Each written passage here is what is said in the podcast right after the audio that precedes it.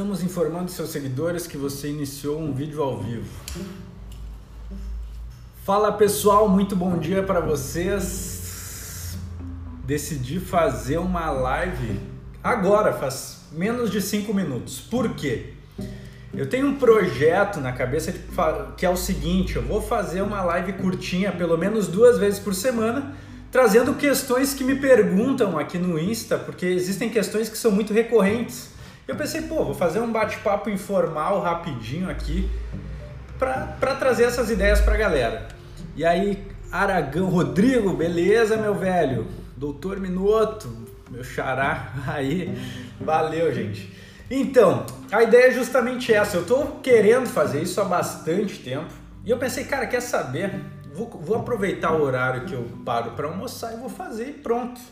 Daí a gente começa a desenrolar essa questão. E como fica salvo, eu nem me preocupei muito, porque assim, uh, tem gente que consegue parar de manhã, tem gente que consegue parar à tarde, tem gente que consegue parar à noite, mas eu deixando salvo aí, fica, fica disponível para quem não conseguir assistir. E hoje eu vou responder de forma muito breve, que a ideia é justamente essa, que dure pouco. Até deixa eu colocar aqui uh, um nome aqui sobre o tema que eu vou trabalhar agora. Cadê? Aí, então, gente, a questão que veio, peguei da minha caixinha de perguntas, é do doutor Felipe Alves, do Rio Grande do Sul, meu conterrâneo e xará, que me perguntou, que colocou lá na caixinha de perguntas, uh, linguagem no tribunal do júri. Nós do direito somos impelidos, nós somos acostumados A, a trazer para a nossa linguagem essa questão, de, essa questão formal, que ela é presente nas nossas petições, ela é presente nos tribunais, até na relação, muitas vezes, entre colegas, a gente costuma internalizar isso. Uh, e, olha, na verdade não existe um manual do advogado criminalista, não existe nada dizendo que você tem que ser essa pessoa que, é, que fala sempre com essa formalidade, enfim. E no tribunal do júri, muito mais. Por quê? Embora nos tribunais a gente tenha uh, utiliza, a gente utilize uma linguagem mais formal, no tribunal do júri a gente não precisa dessa pomposidade. Lá nós estamos lidando com juízes leigos, com pessoas que não são familiarizadas com o direito. Então você precisa de uma linguagem acessível, de uma linguagem espontânea. A melhor forma de falar no júri é a forma como você se expressa, como você conversa com seus amigos, com seus familiares. Claro, sem gíria, sem, sem exagerar, mas eu digo no seguinte sentido: não querer florear o seu discurso, trazendo palavras difíceis que muitas vezes você nem conhece só para impressionar, porque os jurados não estão interessados nisso. E com certeza não é isso que vai te trazer um resultado satisfatório no júri. Então o que, que acontece? A ideia no júri é a gente ter uma linguagem clara e objetiva, a gente precisa ser bem compreendido. E eu digo muitas vezes que a gente tem que fazer com que a nossa ideia seja fácil de ser compreendida por, por uma criança de dez, onze anos. Porque daí significa que você consegue falar de forma muito clara aquilo que você precisa. Ou seja, evitem esses termos formais, essa linguagem difícil, de, tentando impressionar, porque isso serve muito mais para você, para o seu ego, para mostrar, olha, como eu, como eu falo bonito, enfim. Mas para o tribunal do júri isso não é interessante. O interessante é você ser bem compreendido, as pessoas te entenderem, isso é crucial. Uh, a, nossa, a linguagem objetiva é crucial, você precisa ser bem compreendido no júri. Uh, e, outra, e uma questão que, que é muito importante também, que, olha, e é uma questão extremamente relevante, porque a linguagem ela não se limita à linguagem falada. A gente, a gente se comunica também através da, da, da nossa linguagem corporal, daquilo que, tudo que a gente faz, o modo como a gente age, a gente tá, a gente tá se comunicando. Então no tribunal do júri a gente tem que tomar cuidado com várias questões, mas por exemplo, você ficar lá na bancada da defesa, de piadinha, de conversinha, às vezes você pode passar uma imagem de alguém que está debochando e, e, e tem que ter esse cuidado, porque muitos promotores utilizam dessas artimanhas para tentar mostrar para os jurados algo que não existe. Por exemplo, você está lá conversando com um colega, riram de alguma bobagem, alguma, alguma coisa que vocês falaram, mas os jurados estão vendo.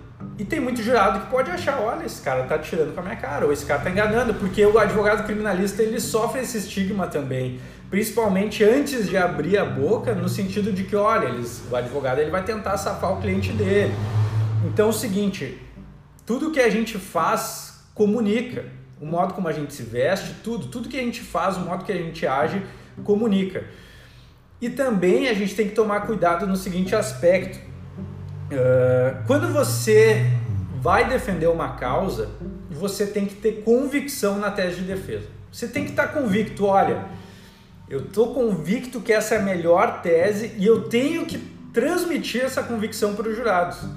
E por isso que muitas vezes nós advogados usamos dessa dramatização de, de ir lá e mostrar, de, de, de fazer gestos corporais para mostrar, olha, a defesa tem convicção disso, voltaria aqui dez vezes para mostrar para os senhores isso que está acontecendo e as provas estão postas, e vai lá e coloca na frente dos jurados e lê com o, com o jurado e, diz, e sabe, o teu corpo, tudo em ti demonstra a tua convicção. E eu digo isso porque é muito comum no início da carreira você assumir casos e você muitas vezes não, não tem tanta fé naquilo, ou não acredita no réu, ou não acredita bem naquela história, mas quer mesmo assim fazer a defesa. Daí você vai lá e faz uma defesa, mas, mas você diz algo, mas a, sua, a sua linguagem corporal não diz a mesma coisa. Se você não está convencido, você não consegue convencer ninguém, gente. Isso é, isso é uma regra de ouro. Se tu não acredita na tese cem por cento, tu não pode sustentar ela. Você pode não acreditar no réu, mas na tese que você estruturou e na defesa que você montou, você tem que ter muita convicção. Porque os jurados vão ter que olhar nos teus olhos, ver que você está com, com aquele negócio pegando fogo em você, de tanto que você acredita, e vão ter que pensar, putz, esse cara, esse cara ele, ele tá falando um negócio que é real, algo que realmente é. E é diferente de quando você usa uma linguagem corporal muito passiva.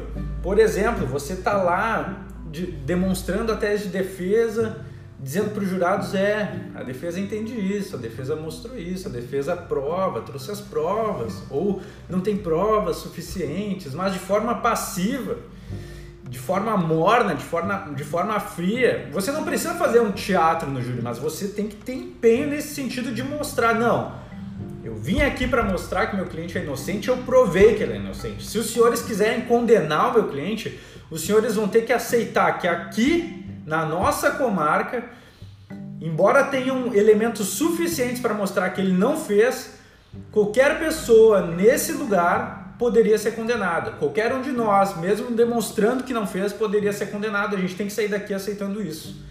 Convicção, gente, convicção. E assim você, tocando essa batata quente no, cor, no colo dos jurados, você constrange ele a, a refletir sobre isso também. Porque você está convicto, você tem convicção na sua tese de defesa. Então a linguagem, ela não se limita só à linguagem falada, ela tem a linguagem corporal, aquilo que você demonstra, sabe, aquela, aquela coisa que o advogado apaixonado tem que ter, tem que ter, senão não dá. Você está convencendo pessoas, você está num trabalho de persuadir pessoas que têm emoções, que têm sentimentos, então não basta só o conteúdo do que você fala, elas precisam enxergar em você que o conteúdo ele é verdadeiro, ele é real. E que você tem essa convicção, e essa convicção é tanta que ela transborda e, a, e alcança eles. Uh, diferente de um advogado que... Olha, e existem muitos termos, muitas questões que nós utilizamos no dia a dia e nem, e, e nem nos damos conta de que é estranho aos jurados. Por exemplo, você falar numa defesa sobre jurisprudência, sobre o S T J, os jurados não sabem o que é jurisprudência. Você vai ter que dizer para eles, olha...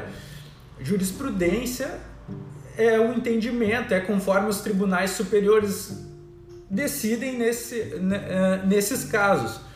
O tom da voz ele é muito importante de ser trabalhado, Matheus mandou aí. Por quê? Você, não, você tem que fazer essas variações para o seu discurso não ficar monótono e também para enfatizar pontos importantes. Você faz um discurso numa certa linha, e daí, quando você quer enfatizar, você vai lá e diz, olha, nesse ponto aqui, e você pode se aproximar dos jurados, você pode ficar mais distante. E até o silêncio comunica a gente. Quando você quer fazer o jurado refletir, muitas vezes você vai lá e diz: olha, senhores jurados, a defesa demonstrou aqui que o réu, ele entrou em casa, havia um assaltante lá e na, no intuito de se defender, ele foi lá, acabou atingindo com o, a vítima com disparo de a suposta vítima com, com um disparo de arma de fogo, por exemplo. Pensem nessa situação, você entrando em casa, você se deparando com um estranho dentro de casa, pensem e silencia, deixa os jurados refletirem sobre isso. Não atropelem o discurso. Esse momento do silêncio é importante, o momento do tom de voz elevado, muitas vezes é importante. Você não vai ficar gritando na cara dos jurados, mas você vai fazer o seu discurso ficar interessante, um discurso que agrade, que chame a atenção, e essa variação de tom, ela, ela traz o jurado, ele, não, é algo que não fica... Se você gritar um júri todo, você vai encher o saco. Doutor Igor, Igor, a gente tem que trabalhar junto de novo, cara, saudade de ti. O discurso, ele é importante, essa variação do discurso, ela é importante para você estar tá sempre trazendo o jurado para ti. Você com um discurso passivo do início ao fim pode ser monótono, chato. Você com um discurso de gritaria, você pode dar dor de cabeça, as pessoas podem chegar no ponto de não aguentar mais te ouvir. Uh, então, a respeito da linguagem, de forma muito... E para ele entender, né, felificação, por exemplo, do que é... Um... Exatamente. Uh, Mezeco da David. Mezeco David. Isso aí, meu velho, é importante para eles entenderem. Quando eu iniciei meus trabalhos no júri, eu tinha tanto, eu tinha tanto, eu tinha uma ansiedade de não deixar nenhuma informação passar, eu falava muito rápido. E quando veio, sobrava um tempão ainda de sustentação. E com o tempo eu aprendi a, a distribuir melhor, melhor meu discurso e usar esses elementos justamente para para manter uma conexão com os jurados, que é algo fundamental. Uh, gente, Cristina, muito obrigado. Vitória Magalhães, olha aí, gente. Gente, muito obrigado por, por estarem aí. Uh, então, encerrando aqui, porque a ideia é não me estender, parei aqui para trazer uma questão que foi trazida por um colega e pretendo fazer isso pelo menos umas duas vezes por semana, porque eu acho que é, porque eu acho que é legal, gente. Muita gente me, me pergunta questões recorrentes sobre, sobre esse tipo de questão, que são questões aí da prática, que muitas vezes... por você não trabalhar tanto ali ou por não ter conhecimento mesmo, fica nessa dúvida. Pô, será que eu tenho que fazer um discurso formal? Será que eu tenho... Como, qual que é a melhor maneira? E a melhor maneira, ao meu ver, e eu, eu acredito que é o de muitos colegas que atuam de forma frequente no júri, é, é a forma mais espontânea. É o seu modo de falar. Você pode até fazer um espelhamento em advogados que você gosta, mas nada melhor do que transmitir uma mensagem usando o seu modo de falar. Se você é mais quieto, se você é mais uh, intenso, uh, você imprimir a sua personalidade na fala, com certeza vai ser o modo de você falar com mais clareza. Mas a linguagem, ela tem que ser, encerrando nossa, nossa, nossa live, a linguagem ela tem que ser clara e objetiva, gente. Não enfeitem demais o discurso, não é isso que vai fazer você ter sucesso no júri.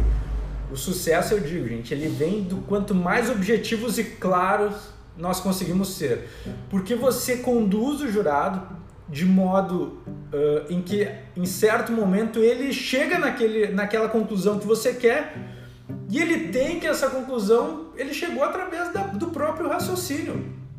E essa é a melhor maneira de convencer, quando o jurado acha que ele chegou sozinho. Quando, na verdade, você conduziu ele por aquele caminho. Você conduziu, você mostrou as provas, você foi levando ele para lá e ele chegou lá. E na cabeça dele tá que, pela lógica, pelo raciocínio e pela própria inteligência, ele chegou sozinho naquela conclusão através ali da, daquilo que foi exposto. Então é isso, gente. Espero que seja...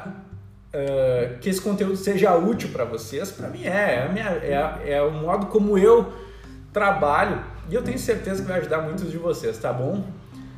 Tenham um bom dia. Olha, deu meio-dia e quarenta e cinco, fechou nossos quinze minutos. Uh, no último júri, ó, vamos ver se tem alguma questão aqui, ó. No último júri, finalizamos a defesa com um minuto de silêncio em respeito ao réu, pois estava sofrendo uma grande injustiça, trouxe um grande impacto aos jurados. Cara, o silêncio ele é impactante. Eu demorei para aprender isso, mas o silêncio ele é impactante. Existem muitos momentos em que você tem que silenciar para trazer essa reflexão. O silêncio ele constrange, o silêncio ele faz a gente, ele, ele é incômodo em algum momento, em algum ponto, e as pessoas elas sentem muito. Gente, encerrando então nossa live, muito obrigado a quem compareceu, vou deixar ela salva aí para vocês verem quando quiserem. Um beijo e tenham um ótimo dia.